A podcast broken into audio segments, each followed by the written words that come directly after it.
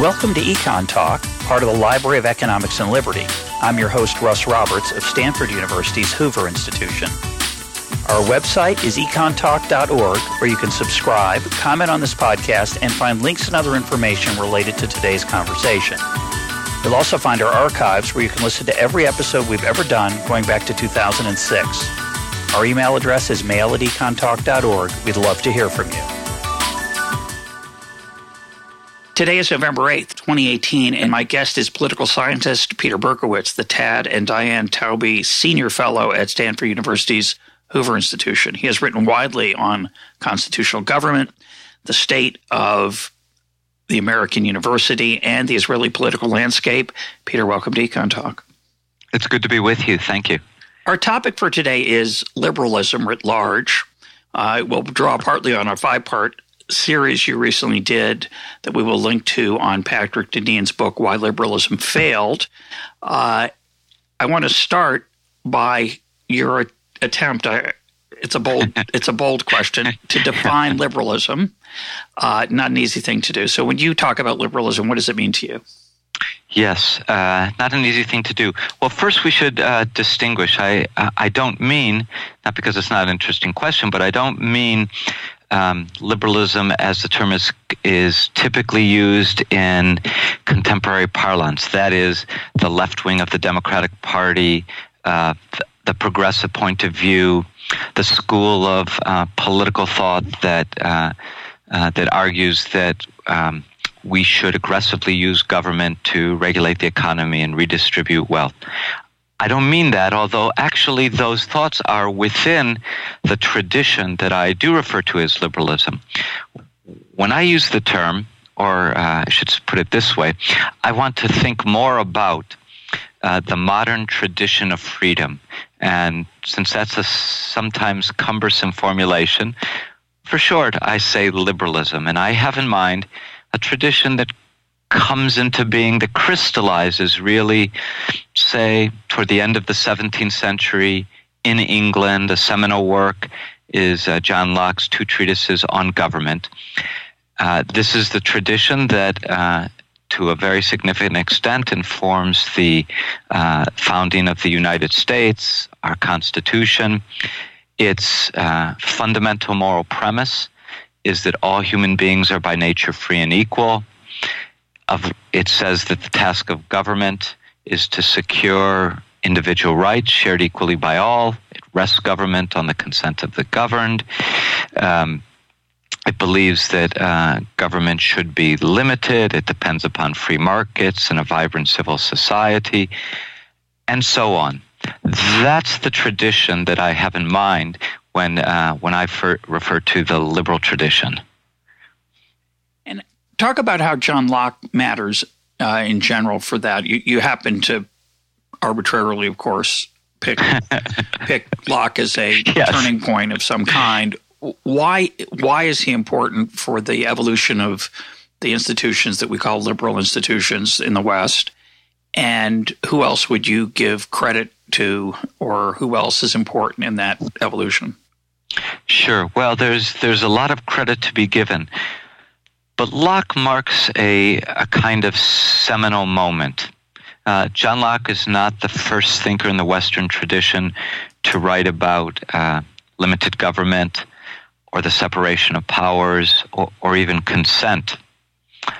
But he's uh, among the very first and provides a classical statement of the idea that uh, that these these political institutions and political ideas have to be traced back to grounded in the idea that all human beings are by nature free and equal. And this is um, this is a relatively new idea. Not that uh, the idea that human beings are by nature free and equal does, doesn't have roots in the Western tradition, in in both classical Greece and our biblical tradition. But the Bible doesn't base equality on on natural rights, on on natural freedom and equality. Bases equality on um, on our uh, all being created in God's image. And Greek political thought doesn't begin from the idea that all human beings are by nature free and equal. Greek political thought tends to revolve around questions of virtue and human le- human excellence and draw more and draws important moral stink- distinctions uh, among human beings based on the virtues and thinks about how to organize political society in relationship to to virtue. Locke, uh, again, he may not begin. He certainly doesn't begin, but he gives seminal expression to a new way of thinking about politics, a way of thinking about politics that says most important uh, fact about human beings, I use the word fact here from Locke's point of view, is that we are by nature free and equal, and a legitimate political society must respect this freedom and this freedom and this uh, equality. Locke works that out, uh, and much of political thought, not all, but much of political thought in the English speaking tradition following Locke uh, involves efforts to uh, think through the variety of moral and political implications of this beginning thought that human beings are by nature free and equal. Why would he possibly, how could he possibly start there, given that he was writing in, in the 17th century, I think? Yes. Uh, when most people, from all um, intents and for all intents and purposes, were neither free nor equal. What did he have in mind when he when he would make a claim like that? Given that a lot of people were literally enslaved, others were uh, in various kinds of, of bondage or lack of lack of liberty, and certainly very most people there was a lot of inequality. What what was he thinking? Yes. And what did he mean by that? Uh, and, yeah, go ahead. Yes, uh, good questions. Well, um, I've been emphasizing, as does Locke, uh, the formulation by nature free and equal. In reality, uh, human beings were not treated as free and equal. Um, slavery, other forms of bondage, uh, inequalities, even savage inequalities in society. Indeed, at the time, uh, Britain and Europe both were governed by divine right monarchs. Divine right monarchy seemed to suggest that there was a fundamental difference between kings and queens and other human beings. Kings and queens had a right that other human beings lacked. So Locke was writing at this time, 17th century, amid wars of religion, after officially in 1648 uh, the great wars of religion ended, but continued religious strife, uh, including uh, in Britain. And he was writing in a time in which the idea that uh, kings ruled by divine right was becoming increasingly incredible to more and more incredible in this in the technical sense of difficult uh, more and more difficult to believe. And Locke begins the uh, his second treatise raising the question um, if we can no longer accept that political power is based upon the claims of divine right, and this is what he believes, believed himself to have successfully shown in the first treatise of government, then we face a challenge because we would prefer to avoid concluding that the exercise of all power is Ill- illegitimate or based upon force and violence, the stronger imposing upon the weaker. So he asks himself, is there an alternative foundation to divine right uh, for political power? His answer was yes. And his answer was that a legitimate p- political power is rooted in uh, the natural freedom and equality of all, or let's be more precise, in the decisions by individuals who are by nature free and equal to recognize the political power exercised over them uh, as legitimate. Now, you ask a very good question. What, why should anybody think this assumption plausible in the 17th century? And uh, I think one uh, very important part of the answer is the biblical tradition. Because the biblical tradition, and, and John Locke is uh, very much writing within, uh, I use the phrase of a British scholar now, John Dunn, within a uh, Puritan pattern of moral sentiment. Mm-hmm. Um, the, the dominant uh, idea, I should say, a leading idea taught by, uh, taught by uh, Protestantism was the basic equality of human beings. Um, this was a this was a teaching that you would have um, begun to learn when you were very young. Now, again, um, one ob- one objection one constantly hears is that uh, yes, but political reality differed from uh, from what children were taught and even what might be professed in church. It certainly did. Political reality almost also almost diverges from the ideal, and a great deal of uh, politics involves bringing a recalcitrant political reality a bit more in line with what we think to be um, proper and just. So, at that time, uh, I, I, think of it as a stirring, a, a feeling that something isn't quite right, and that follow what follows from that is a set of uh, revolutions, um, upheavals, both in physical sense and in the intellectual sense, that ends up destroying the defensibility of that monarchy, uh, divine right of kings, uh, seemingly forever, um, and uh, launches what we would normally is part of, not only, but is part of what we would normally call the Enlightenment. Would that be a correct summary? Yes, I think that gets you from uh, from Locke toward the end of the 17th century toward the flowering of the Enlightenment uh, in the 18th century. I mean, well, one might add that there are um, there are additional uh, developments: the rise of modern science, um, the the rise of British maritime cultures. Ships are sent to all over the world, and not only the British but uh, other Europeans, discovering the variety and diversity of. Uh, of, of, humanity as the uh, economy becomes more involved and uh, intricate. Uh, more opportunities are created for uh, more human beings. More human beings uh, become open to the idea of of the idea of uh, of human equality. So, a variety of developments are, are at work, all pushing us in the direction of recognizing that uh, human beings are by nature free and equal and making more demands for a form of political, economic, and moral life that reflects this essential equality in freedom. And one more um, definitional point. When Locke said that, that human beings are free, what what do you think he meant by that? Uh, uh, thank you. It's a very important question, and I should have uh, already provided an answer to it. Um, he meant freedom in a precise sense. In other words, you can think of various ways of being free. If I um, if I'm hiking and uh, I, I, stumble and find myself pinned down by a rock, um, I can't move. I'm trapped in that in that situation.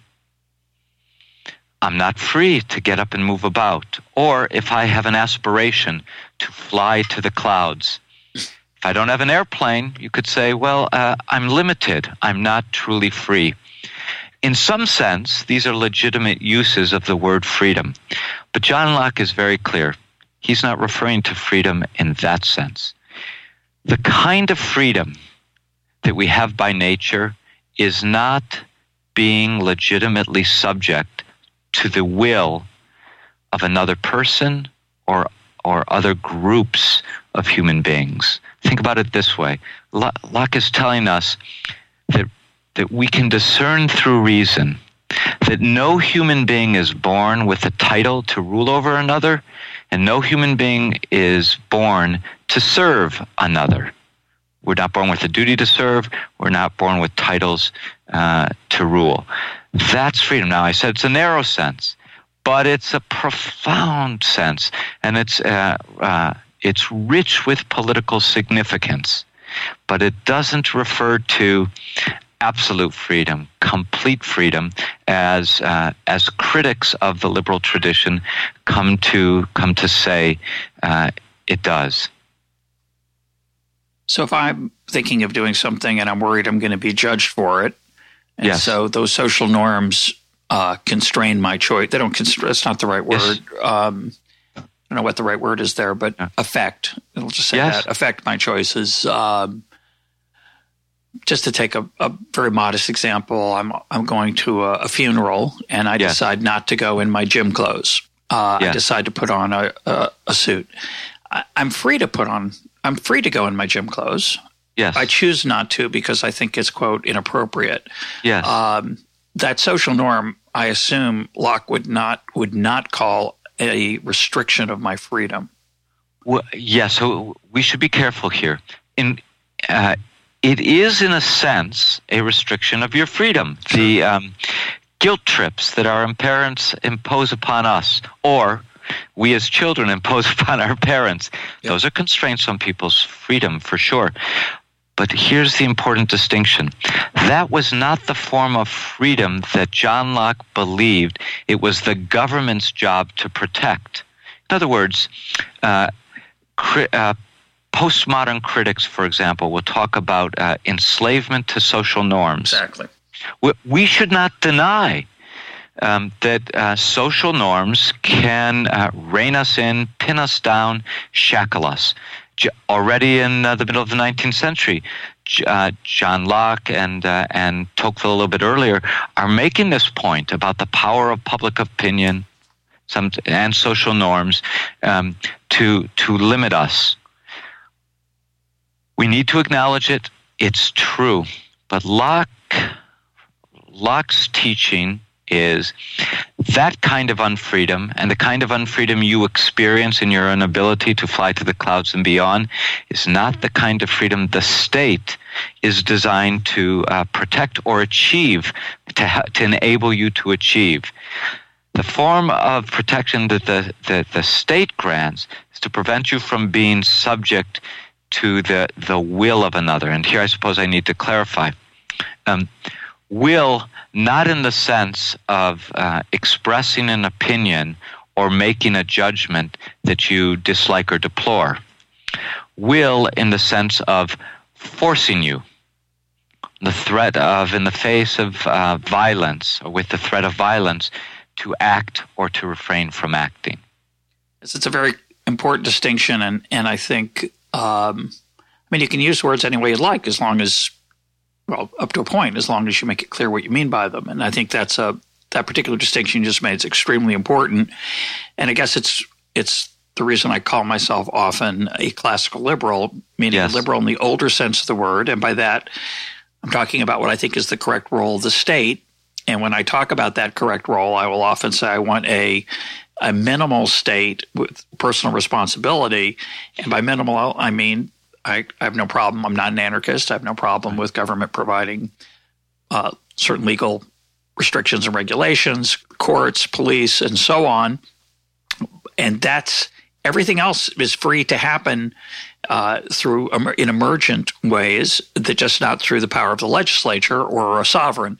And so, yes, it's okay that there are many things we don't like about life. I often use drugs as an example. I don't take drugs uh, of the recreational kind.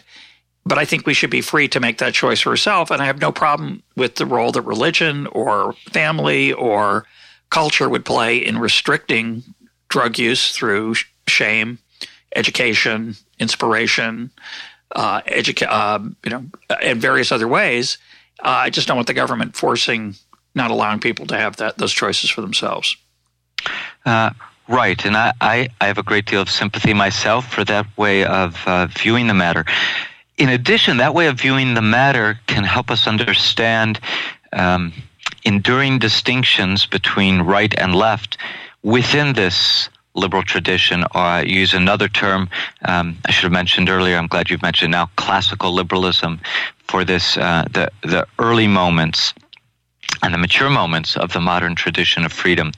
You you spoke of um, not being against the state, but for a, a minimal state, and in fact. Um, in practice, many men and women on the left recognize some limitations on the on the state, but you can determine where a person falls within the this broader tradition, modern tradition of freedom, by uh, how much power they are willing to give the state for the purpose of securing freedom and equality.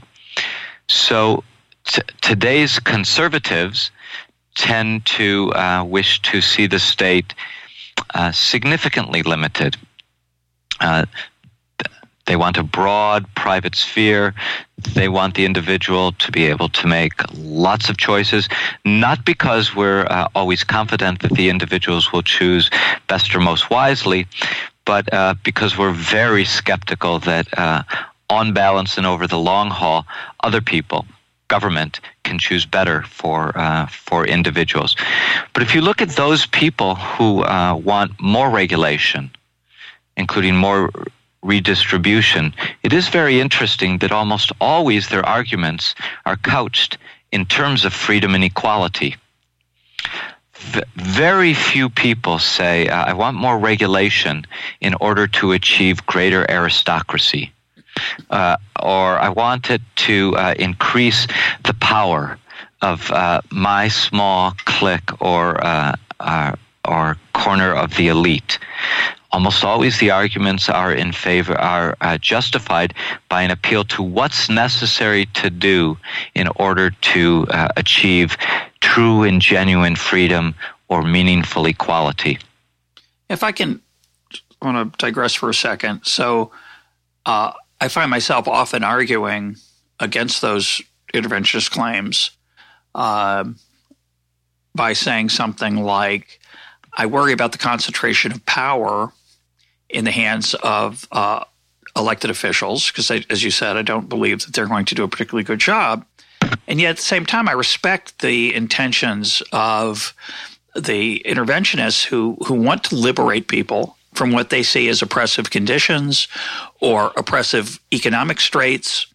And so I think I, I find myself, and I think what is a difficult um, position to defend, which is that ultimately a lot of my opposition to various government programs or um, interventions is a fear of tyranny that is not apparent in the current setting but I worry would be uh, if if things continued in the in the way that they're going. And I don't know if that's a legitimate concern. I do know it doesn't sell very well.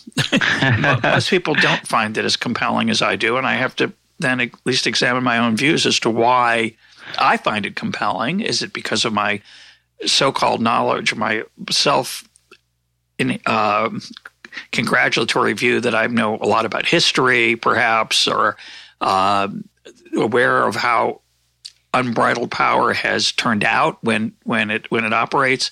And I guess I when I look at the the other defense I would offer to my view is that when I look at the long trend uh, in America away from the constitutional restraints of the past and toward a, a more more of a democracy and less of a republic, uh, I get deeply alarmed. And uh, is there something I suspect you share some of that concern, but it's interesting how few people find it compelling. Uh, y- yes, I, I, share a great deal of that concern, but I do quarrel with this when you say how few people find it compelling. Um, actually, quite a number of people in the United States of America find it compelling, but there are regions in the country um, and classes of people, specific classes of people, who do not find this uh, line of argument compelling. And those people tend to be very heavily concentrated at our universities. Yeah, they're, and they're, the, they're the, some of the brightest and most educated, for what it's worth. The, they're some of the brightest and most educated, and that's worth uh, a lot but they also form uh, a specific political class with distinct interests.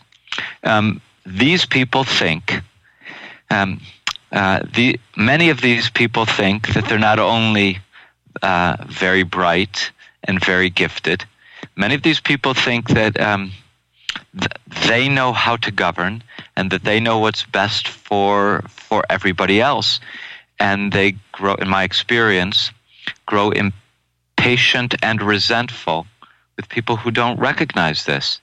Um, and they have both a, a, a strong desire to rule, uh, great confidence, and great confidence in uh, in their their abilities. And in having those two qualities, it seems to me um, they they warrant the kinds of suspicions that you entertain and I do as well about what happens with great concentrations of power. Even if the original impulse is a is a noble impulse. But but also um, th- these people tend to equate um, both their interests and their perspective with the universal perspective and universal interests, and that's just not so historically or culturally. These people tend Explain. to be. What do you mean by that? It, what's not so?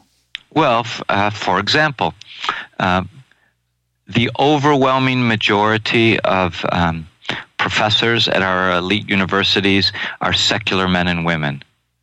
The overwhelming majority are um, uh, are men and women of the left. Um, it is not true of the United States of America. First of all, that the overwhelming majority are uh, are of the left, and we have a sizable re- religious population in this country. M- moreover, this is not just a matter of uh, representation. Uh, that now we touch on an area in which Enlightenment thought can be taken to an extreme. The, there are many people, uh, uh, many among our intellectuals, who believe that the secular point of view uh, is not only a, a, legitimate, a respectable point of view, a powerful point of view, they believe that it's the last word on reality.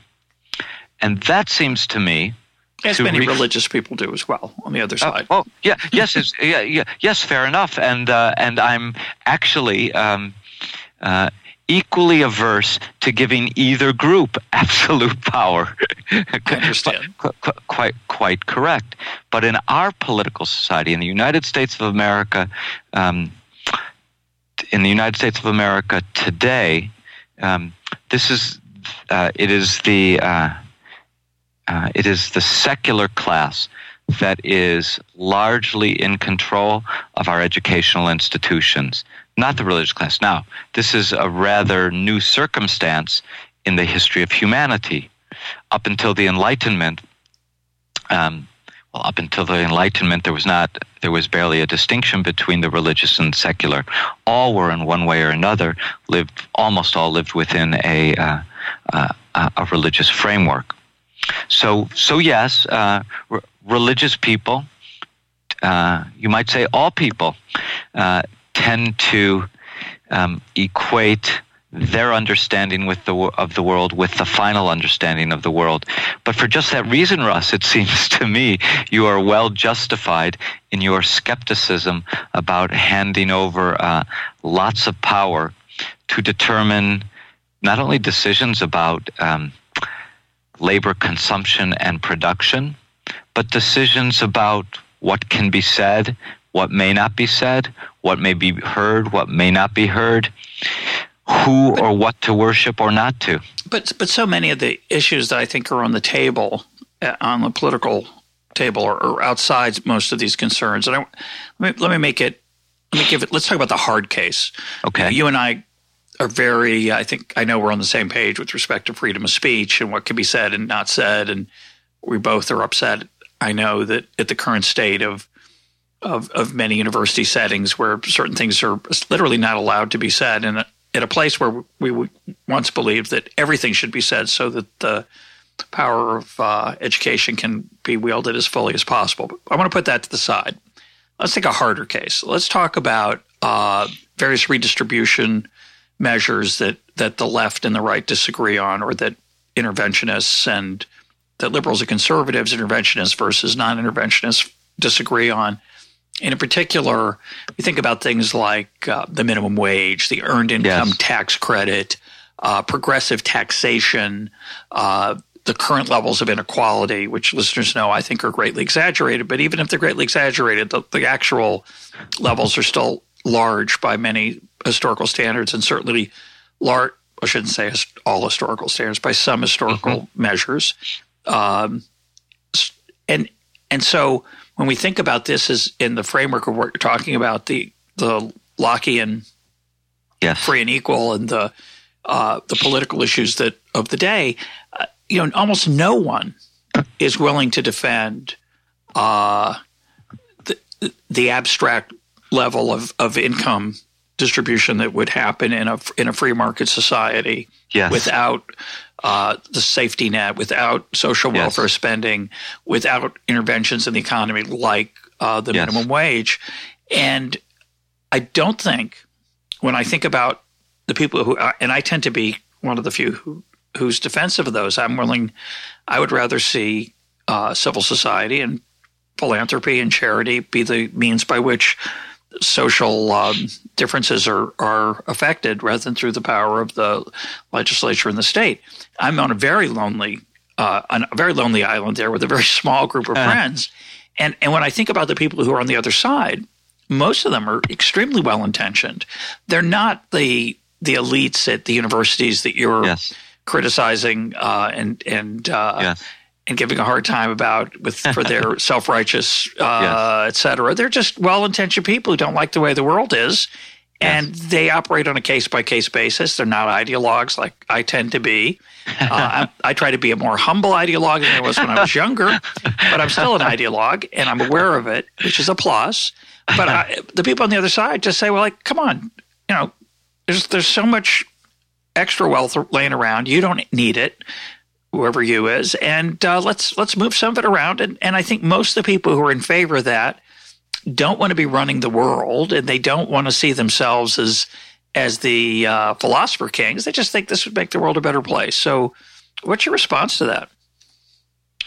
Um, my response is that uh, there has always been within, you could call it classical liberalism or the modern tradition of freedom, room for uh, some state intervention in uh, the economy and even some redistribution. But it has to be limited, and it, it's limited by um, considerations of freedom and right. What do I mean? There's um, there's a wonderful uh, brief discussion in chapter 6 of Locke's second treatise, which deals with education, uh, concerning parents' obligations. Parents have an obligation to, uh, argues Locke, to educate their children. But there's also a puzzle there. If all human beings are by nature free and equal, um, by what authority do parents impose their will, educate, because education is a kind of imposition, a discipline on their children? Locke's answer is simple and elegant. question. It's a very tough question. Well, it's interesting. As a theoretical matter, um, it's easy to state what his solution is. As a practical, empirical policy matter, it's at the heart of all our disputes. Locke's answer is this Parents may exercise their authority um, and dis- and must discharge their duty in order to prepare their children for a life of freedom as adults. Very interesting. So, a lot of discipline, a lot of training, a lot of headache and heartache. Um, but it's all just directed at and justified by the principle of freedom. The question arises, Locke raises the question what happens if a child is orphaned? His answer the state should step in, government should step in, and provide the education that it was the obligation of his father, Locke says, of his parents to provide. The state, you see, has an interest in ensuring that every citizen is, uh, is at least minimally capable of fending for himself or herself. That means literate, that means capable of holding a job. That means capable at some basic level of, of participating in the governance of the country. So even from the beginning, in the most austere statement we have of, uh, of the uh, classical liberal framework of government, we have a justification for state intervention. And one can uh, one can think in those terms about all the forms of intervention that you mentioned. Let's start with uh, uh, social safety net, although uh, now, as then, education is one of the most controversial areas. But the social safety net, uh, many people argue, uh, including uh, the great classical liberal Friedrich Hayek, um, that it's entirely proper for an advanced industrial, post-industrial liberal democracy to make a ba- to maintain a basic uh, social safety net. That is to prevent, um, to try to prevent any citizens from falling below a basic minimum level of material, material well-being. Um, it's bad for the country, it's bad for the economy, it's bad for the uh, spirit of fellow citizens if people are starving in the streets. So, the, there's no uh, uh, this this may be painful to certain uh, kinds of libertarian ears, but within the classical liberal tradition, uh, insofar as Locke is a uh, is a member in good standing of that tradition, and I think he is, uh, there's a very strong argument for a degree. But I want to go back to. Um, a language you used earlier about minimal state. The, the liberal perspective also immediately adds we want to, we recognize that there are cases for state intervention to maintain certain minimums, even moral minimums. But we'd like that intervention to be as limited as possible because we're, we remain alert to the dangers of government, to the temptations of overreach, to to the uh, to to use the language of the Federalist Papers of the encroaching nature of power. We want to avoid situations in which the remedy is worse than the disease. So we we could repeat this, of course, of uh, th- uh, through the course of a discussion of all the great social issues of the day. One would find whether we're talking about a social safety net. Um, uh, um, tax rates, uh, abortion, affirmative action, same sex marriage, transgender rights, um, a, a, whole range of questions that one can make arguments in the name of freedom and equality on both sides of the question. Um, with uh, progressives or the left side of the spectrum more interested, focused on progress, improvement, making adjustments by means of the most powerful agency in society, that's government, to improve the ability of more Americans to enjoy their rights and to uh, to create a society that more more accurately reflects the equality we all share, share the progressive argument. With conservatives constantly warning that giving the government the power to do X, Y, or Z brings about threats to freedom and therefore equality that are wor- that will be worse than um, uh, the situation without those progressive reforms. In other words, this is the enduring structure of the debate. And I'll only add this for now. That's as it should be. That is the debate that since um, Edmund Burke criticized the French revolutionaries, has constituted the modern tradition of freedom. So I want to take an example. Uh, I, don't, I, don't, know how this fits into that, and that was very well said. But I, when I think about redistribution, I think I think the wrong argument, which is the one that's usually made, and I think it's wrong, is um, high taxes, high tax rates used to redistribute income is inefficient. Mm-hmm. Is inefficient. Mm-hmm. Uh, this is the economist's um, complaint about redistribution. It's it's going to lower the growth rate. Right. And I find that remarkably unappealing as an hmm. argument. Uh, I'm not sure it's true. It's true in some sense. I'm very confident it's true in some sense. It's the magnitudes though are are often that are found at least by people who look at them, they of course have an axe to grind inevitably, but, but they do find very, relatively small effects. Hmm. And when people say to me, uh, so therefore, uh, it's better to let um, it's better to have higher tax rates to and redistribute the money, or to have higher just to have a larger government period, because the the costs are small because there's not going to be this big adjustment in, in labor supply, in quantity of labor supplied my my thought always is, uh, I have no problem with with government taxing uh, at relatively high rates if I thought they would spend the money well. I'm much more confident that the individuals will spend the money well. Yes, much of it will be on themselves, uh, but much of it might be given away. Much of it might be given to foundations and charities that would do good things. And I don't see a lot of evidence that the government through the political process spends it well. And at which point my opponents will often say, well, we just need to fix that. And I, my response is it's really hard to fix, evidently, because we're not good at fixing it. And I also recognize, by the way, that there may be other societies that, that do it much better than we do, that, that allocate money and spend it more wisely and more carefully, that American government spending doesn't seem to be so effective. And I'll just mention an example. We're, we're having this conversation two days after the midterm elections, and a lot of people were deeply offended, uh, and mm. correctly so, that in many poor neighborhoods, uh, voting machines were broken, uh, didn't work correctly. The people were, were forced to stand in line for a long time. And some people saw this as something of a conspiracy. Uh, it may be, but I did make the observation that many things the government does in poor neighborhoods aren't done well. they, we don't get good police service in poor neighborhoods. We don't get good public schools. I know it's complicated. It's not just the government provision that we're evaluating there, but it's not surprising to me that in the public process, uh, it allocates things more happily to politically powerful people rather than to people who have very little political power.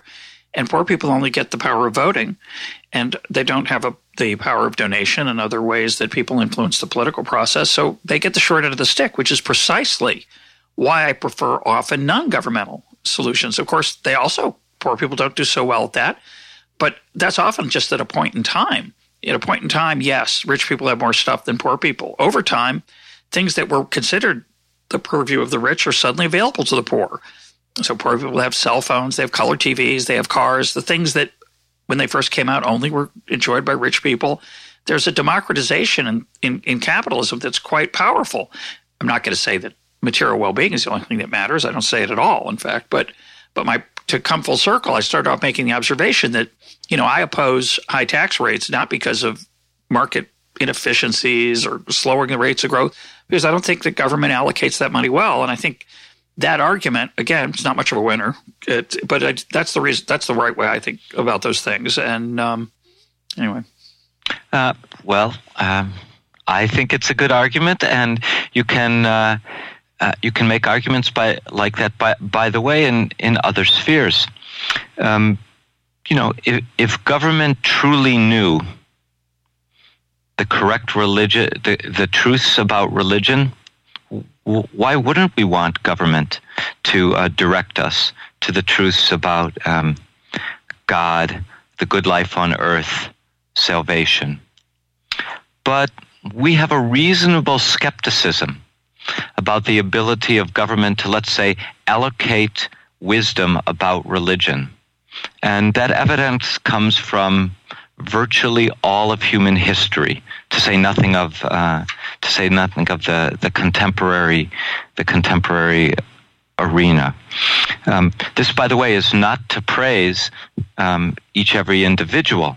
It's to say that um, that uh, a lot mischief and destruction seems to uh, accompany government being given the power to decide uh, what the true religious beliefs are. That was, also, Sorry, go ahead. Sorry, go, yeah, I was going to say uh, something similar about um, speech, other kinds of opinions, and uh, it seems to me you're making a similar argument about um, about goods, services, and and wealth. There's n- there's not good reason to suppose that government is uh, or government that's too abstract.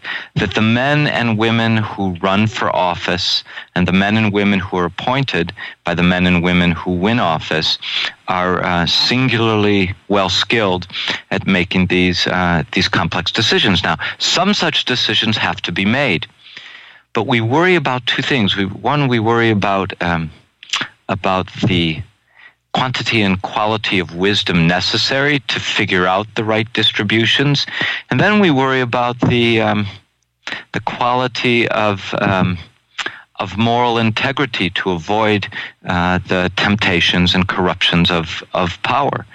It seems to me these are uh, good arguments, although I recognize that in many circles these days they are not winning arguments. But I, but I don't confuse uh, arguments that win from arguments that are the best.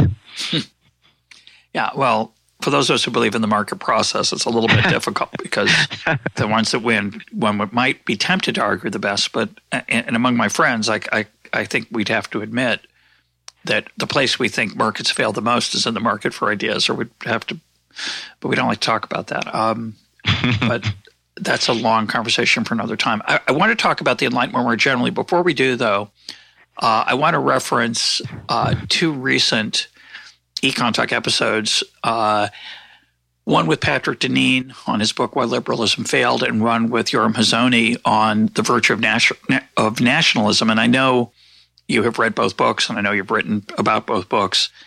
Uh, and in our private conversations, you've suggested to me that both of them get Locke wrong.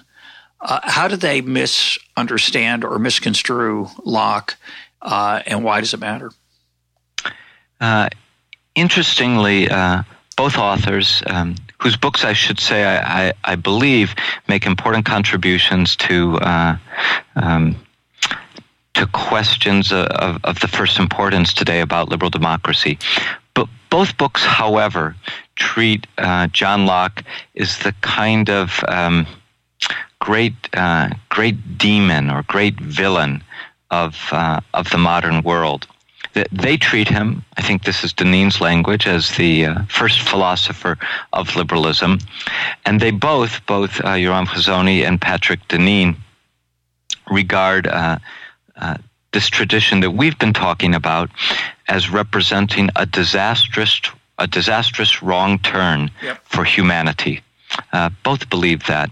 Both believe that it is necessary for us to uh, understand how John Locke has led us astray and overcome Locke's grip on our thinking and on our political institutions in order to achieve what happiness we can from uh, from political life and life in this world. Okay, so that's that's a perspective both share. Uh, what do they say about Locke? Um, both say something like this, although I'm uh, I'm uh, may not be uh, entirely fair to either, as I try to um, create a, a, common Locke. But I think I'm pretty close. Uh, what I'm about to say is pretty close to um, a conception of Locke that both share. Both believe that uh, John Locke's liberalism is devoted to emancipating uh, emancipating human desire and liberating human beings from all constraint. That's a, that's a near paraphrase of uh, of some of Patrick Deneen's writings, including other, including tradition and oh, and other inherited um, inherited things, intellectual inheritances. Oh, actually, um, most specifically, tradition, custom, religious faith. Uh, yes, all that both Deneen and Hazony think is, uh, is central to making human beings what we are and to enabling us to live a, a fulfilling life. Locke is devoted to emancipating us from tradition, custom, faith, overthrowing it, impelling us to turn our backs on it and make ourselves the center of the world. So uh, Locke is the father of uh, contemporary solipsism, narcissism, and individualism. Rampant individualism. And, and, hedonism as well, right? Oh, did I leave that out? You did. Yes. yes. I, so, thank you adding. yes, most definitely hedonism as well. That's the emancipation of desire. Whatever you happen to desire, that deserves to be satisfied. And to make it clear, that's their view of what Locke's saying, but you that, disagree. That, that's uh, not what Locke's saying. Uh, your, your argument is your argument is they've created a straw man. That that is very much my argument. Um, uh, Locke's, as as I said, Locke Locke begins from a premise that it is meant to be both um, uh, descriptive and factual. That human beings are by nature free and equal, which by the way, I suppose it's worth uh, pointing out, is also the premise of the Declaration, the, the Amer- the American Declaration of, of Independence and of the Constitution, that human beings are by, by nature free and equal. And this, um, this imposes, from Locke's point of view, definite limits on uh, what we what we may do and the kinds of desires we uh, may rightly satisfy. Um, uh, second, both Deneen and uh, and Hazony think that uh, through his state of nature teaching, his teaching about the state of nature, uh, John Locke is putting forward a vision of human beings that is uh, radically atomized or individualistic, that human beings come into the world as individuals. They're most happy outside of political society, but need compels them to form political societies. But we're not really social and political animals. This is um, if that were true, it would indeed be a repudiation of the classical teaching, the classical Greek teaching. Aristotle famously says that human beings are uh, social and political animals because we speak and language is shared, and because we have opinions about the noble and the base, and the just and uh, and the unjust. And Deneen also argues, and as does uh, also that uh, the Bible teaches that human beings are fundamentally um, social beings who uh, are formed in and achieve their happiness in family, community, faith communities. So, from their point of view, Locke is um, is the antithesis of, is the enemy of. Um, uh, the correct understanding of what human beings truly are, social and political animals. And again, I think this represents a uh, drastically wrong-headed reading of uh, of John Locke, and, and, for that matter, I should add uh, of the Bible. Um, t- t- take for example um, uh, the first book of Genesis. Actually, contrary to what both Deneen and Hazony suggest, the Bible doesn't begin with human beings in political society. The Bible begins with human beings in, forgive the expression, uh, a radically abstract sense. God creates man, B'Tselem Elohim, in his image.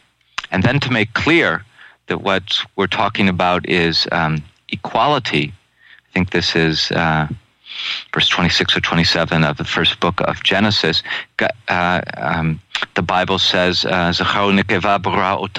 male and female, he created them the first time we encounter human beings in the Bible, they are more uh, uh, more radically abstract than anything we encounter in John Locke's second treatise in uh, in the state of nature.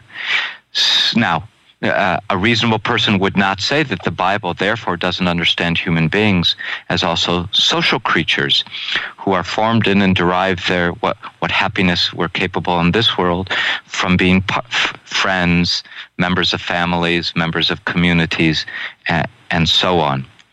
Uh, I suppose I'd put it this way. I, I will put it this way that uh, the Bible recognizes that we are uh, both individuals with a dignity that attaches to us as individuals, and that we are uh, at the same time uh, creatures formed by our social relations and even unthinkable separate from the uh, the families into which we were born, the communities into which we were raised. It seems to me something quite similar can be said about um, about John Locke's teaching.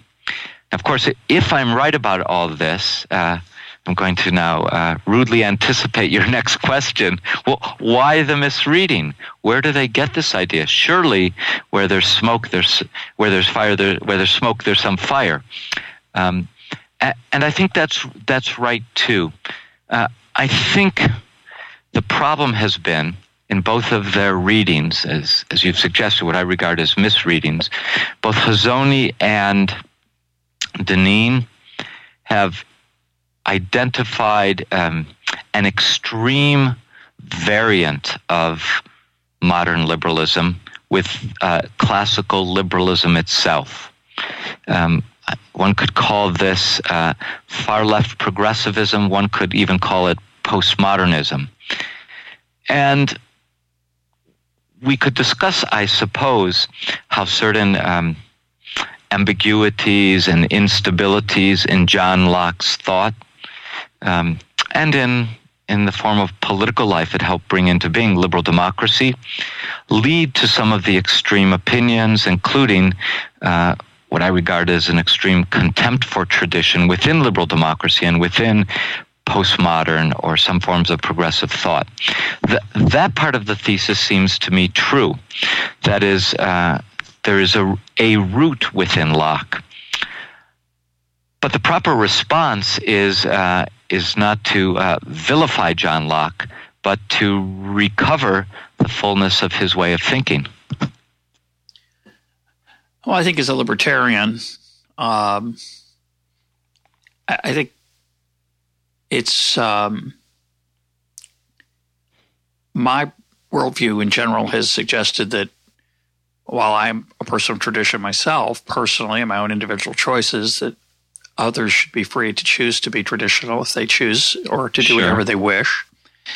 Um, each individual should be free to flourish according to the vision of the good life that that that person sees. And of course, if a person then uses that freedom to watch TV all day and get drunk, that's their choice.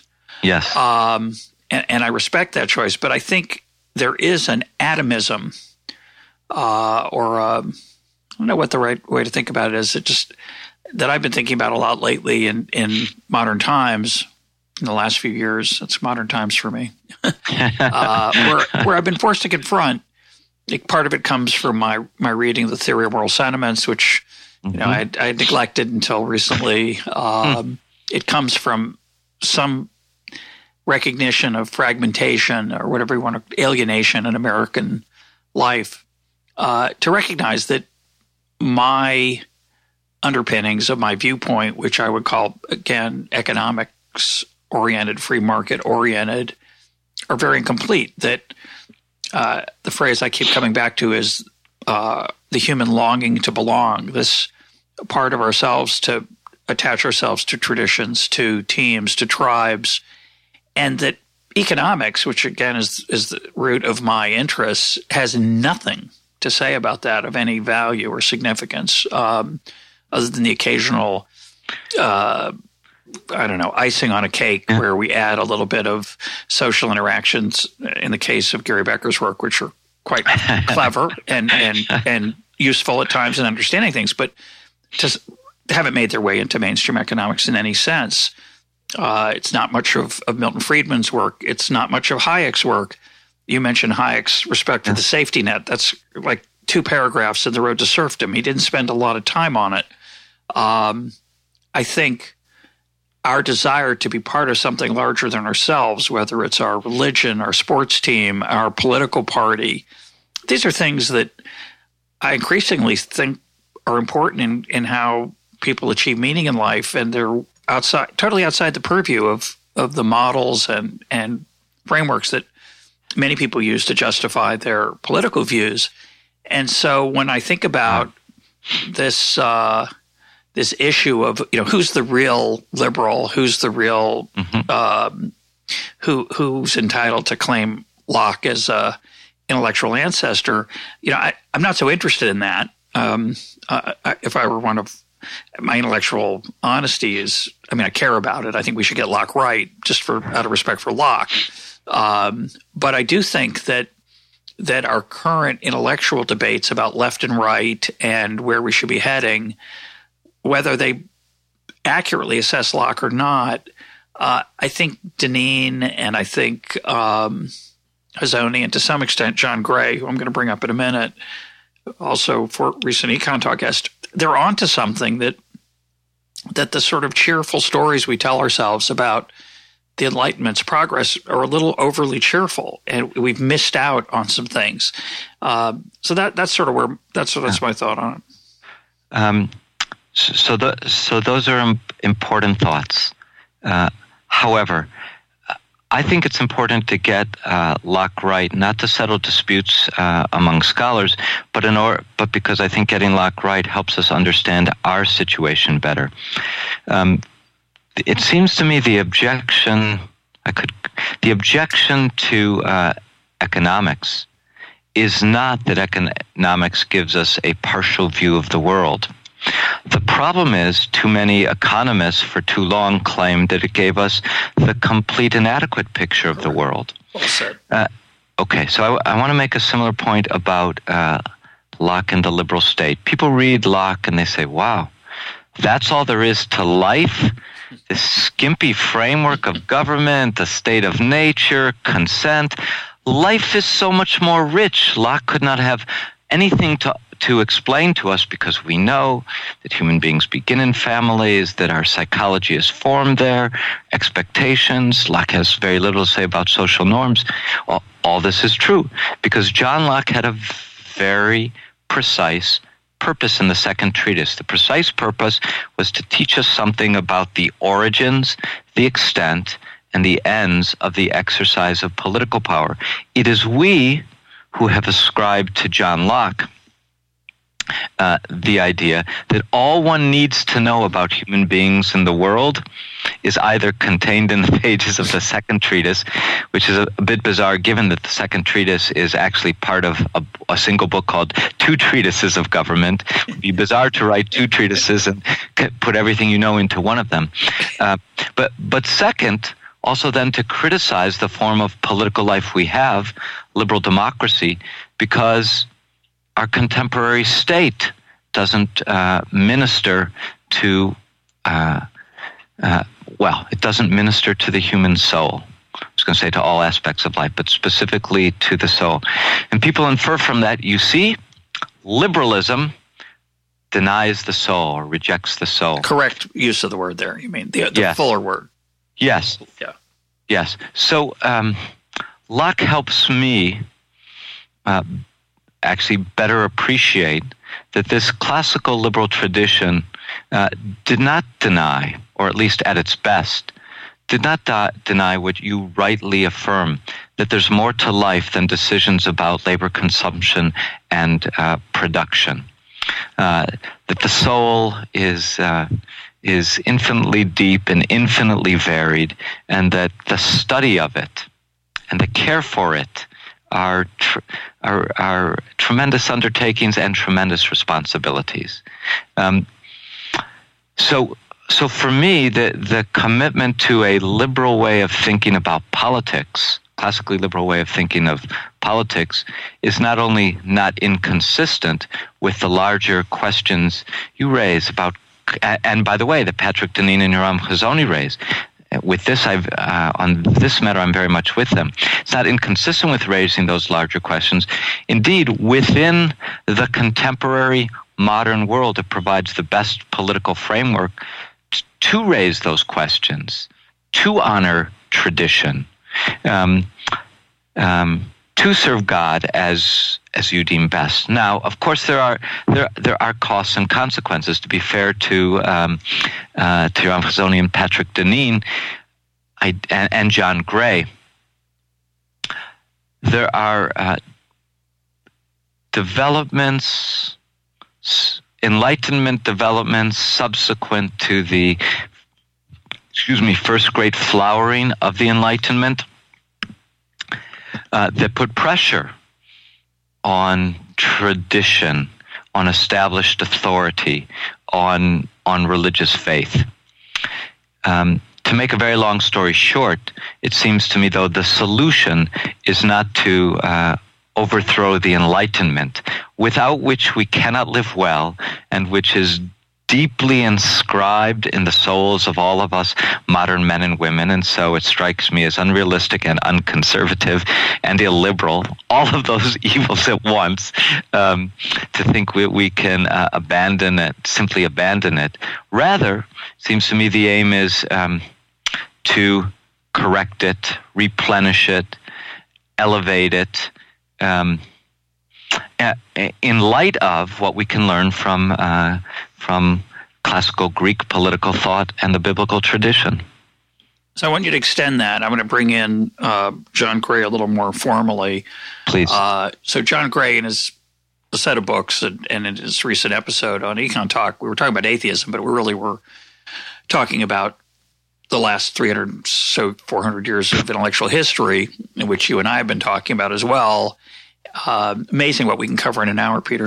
Um, no small feat. Um, but you know, thinking about that, there's, there's, a really interesting debate, and I, and it actually matters. It's not just about what Locke really meant, or uh, you know, what, what's the real Enlightenment. But basically, you know, there's a real, there's a serious argument about whether uh, the Enlightenment enterprise, which I would combine, I would say, is the respect for the individual, the power of reason, and uh, political freedom, that is yes. democracy in some version, that those three things combined to transform the world in all kinds of mostly glorious ways for the last yes. three or four hundred years, uh, two, three hundred years. And John Gray says, no, no, no, it's mm-hmm. no, we haven't made any progress. Um, and although I don't agree with him, he did force me to consider that I have a dogmatic view of progress, that it's inevitable. Oh, really? Yes, and it was very powerful.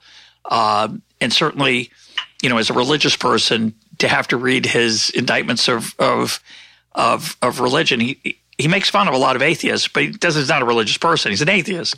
So right. there's there's good atheisms and there's bad ones, and he sees the worst atheisms as, uh, you know, Judeo-Christian tradition reworked into into uh, a different a form of secular religion, and it's, it's very clever and, and thought provoking, and to some extent, I think possibly even true. But but my I'm way off the track. But my to get back on track, this Enlightenment um, experiment, this Enlightenment period that we are perhaps coming to the end of, um, has been transformative, certainly in material ways. Um, we could debate whether that's all it's done and whether that's come at a price of quote our souls, whatever whatever one means by that. But but I do think you have to take seriously the possibility that, that there's some truth to that. So you have Steven Pinker on one side saying everything's getting better lifespan, material well being, the eradication of poverty, uh, the eradication of disease, the improvements in, in human achievements of all kinds. I saw a glorious, you know, two minute video today of someone with Parkinson's uh, taking some kind of treatment that stops. Before this treatment, they can't they can't pick up a cup and hold it to their mouth, mm-hmm. and now all of a sudden they can. It's quite moving, and it's certainly it's about human flourishing in the in the yeah. richest, fullest sense of the word, the opportunity to overcome those kind of things. So on the one hand, we have that story. On the other hand, we've got some some serious challenges, whether they're uh, the move towards populism, the uh, the seeming fragmentation of, of, of daily life, the rise in in uh, mass killings that seems to be uh, too often in the headlines. Uh, yes, fewer people are dying in wars, but that's just because, as Taleb has pointed out, that's probably just a misunderstanding of the statistical process. So yes. I, I think both sides have something to say. Uh, yes. Where do you stand on these issues? I'm going to go, I'm going to step way out on the limb the the extreme pinker view, not always his view, but sometimes is, uh, is the standard progressive view. Things have just been getting better and better and better, for, especially the last 200 years. And the extreme um, gray view, which is also the Deneen view, which is that humanity took this disastrous wrong turn and things have never been worse. Uh, I go out on the limb and say, some things have gotten better and some things have worsened. And there is not only no logical contradiction there, some things are better in our situation, some things are worse, or um, some things are very troubled. It seems to me that this is the um, very frequent condition of uh, of humanity. Are there excesses of the Enlightenment? It would be strange if there were no excesses of the Enlightenment because the general tendency of intellectual movements and political movements is to excess. So, uh, so of, co- of course there are. And by the way, we need to be, I think we should be grateful to Gray, to Patrick Deneen, Yoram Hazony for focusing on some of those excesses. Gray, the excess, the pretensions of enlightenment reason to have illuminated moral and political life in ways that uh, never before illuminated. Um, Deneen, the excessive attacks um, often made in liberalism's name against tradition. Uh, Hazony, the excessive attacks against nationalism and the nation state made in liberalism's name. My, my, goodness, Locke is a defender, though, of the nation state. He believes that the best vehicle for defending rights is a would be a, a, state to which people have consented, since you can't really imagining imagine uh, a viable consent to a universal state. He's a kind of friend of nationalism too. So um, I not only accept, uh, I affirm that uh, the Enlightenment and the liberal tradition has, in many ways, uh, gone too far. It's been carried too far by um, uh, many intellectuals arguing and engaged in activism in its name. Uh, all true. So we need to step back. And one way of stepping back is to, it seems to me, is to ask ourselves, well, what would alternative traditions teach us about the excesses to which uh, liberalism, the Enlightenment, the, to which they are prone? And so I think about Plato and Aristotle in this question. Plato and Aristotle both um, put forward devastating criticisms of democracy. I should mention the kind of small scale democracy that uh, Patrick Deneen very much admires. But those, uh, despite the fact that they didn't know of liberal democracy, that is a kind of democracy that presupposes that all are by nature free and equal, both Plato and Aristotle understood that the premise of democracy was freedom and that it seeks equality for all its citizens, seeks to uh, honor equality for all of its citizens. They thought that this form of political life was subject to all manner of immorality and viciousness, and that it was fated to uh, devolve into tyranny. Sound familiar? But here's something I think quite interesting. Um, neither of them, for that reason, repudiated democracy. Um, both, now we, we abbreviate and distill because time is short, both more or less recommended that, uh, that you're not likely to do much better than democracy, or in Aristotle's case, a democracy that is modified by a certain admixture of oligarchy, rule of the few, which in practice means rule by the wealthy. So what Aristotle advocated something he called polity, which is a mix of uh, rule by the wealthy and rule by the people. That also could sound familiar, could uh, resemble certain liberal democracies that we know something about.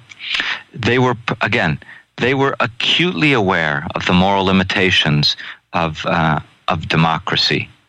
They were acutely aware that democracy tends to take its principles to an extreme, uh, to neglect uh, other important political considerations and thereby destroy itself.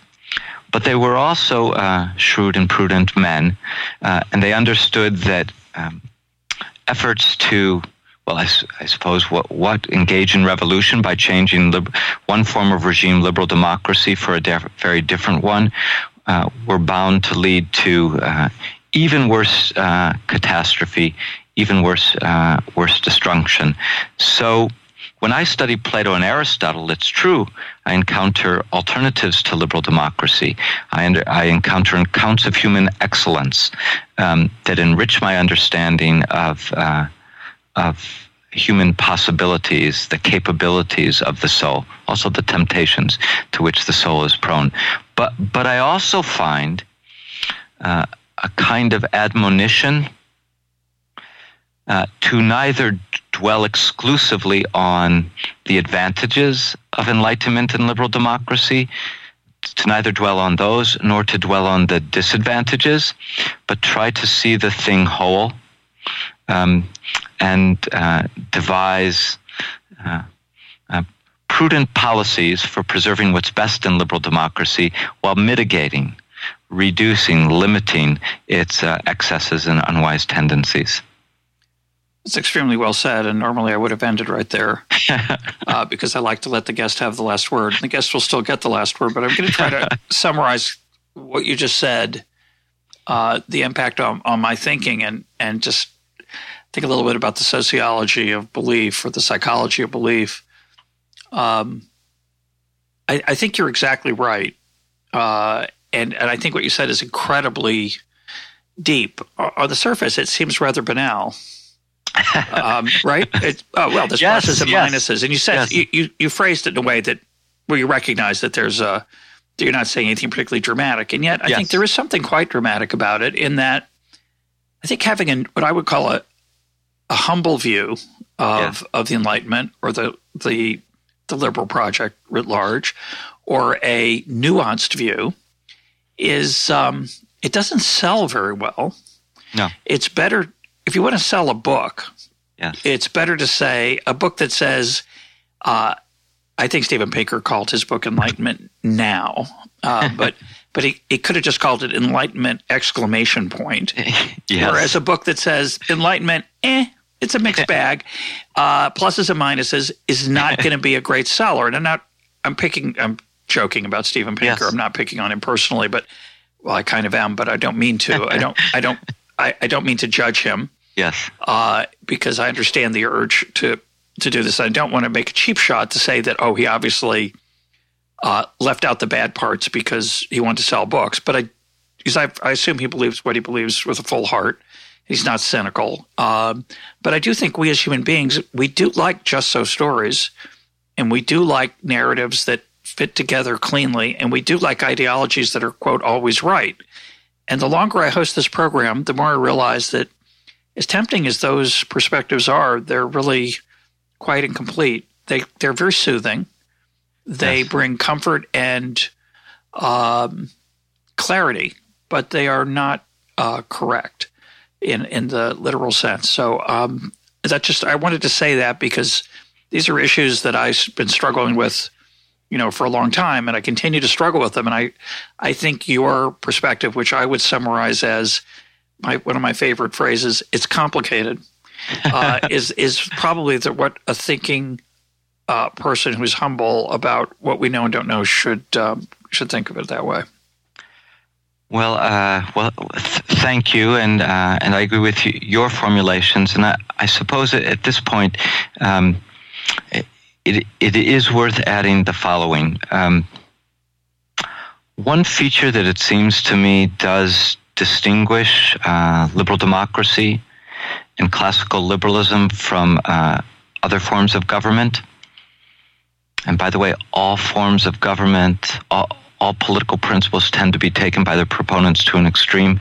But what distinguishes l- the classical liberal tradition, liberal democracy in America, is one, that it provides a framework within which um, uh, a variety of views and voices can be can be heard, not just dissenting opinions, but um, better opinions than the ones that uh, reign.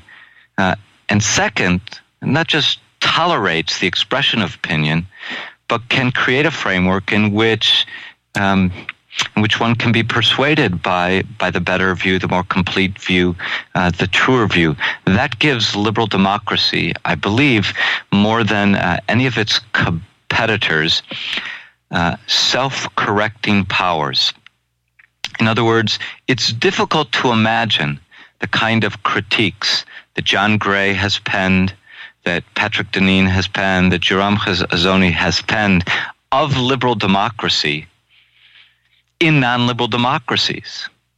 that despite the fact that um, uh, historical experience tells us that non-liberal democracies also have their disadvantages.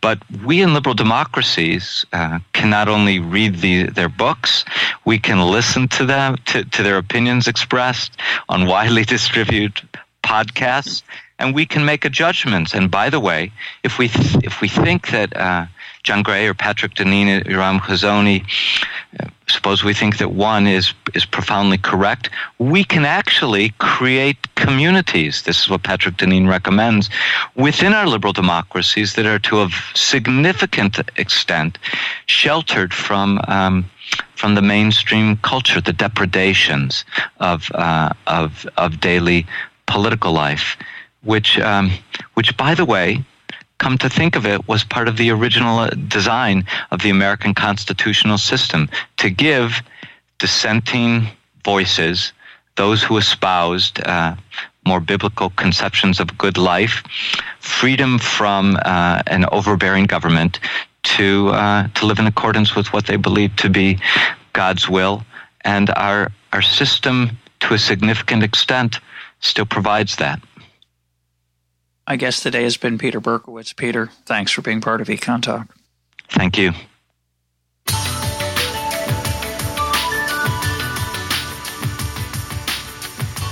This is EconTalk, part of the Library of Economics and Liberty. For more EconTalk, go to econtalk.org, where you can also comment on today's podcast and find links and readings related to today's conversation. The sound engineer for EconTalk is Rich Goyette. I'm your host, Russ Roberts. Thanks for listening. Talk to you on Monday.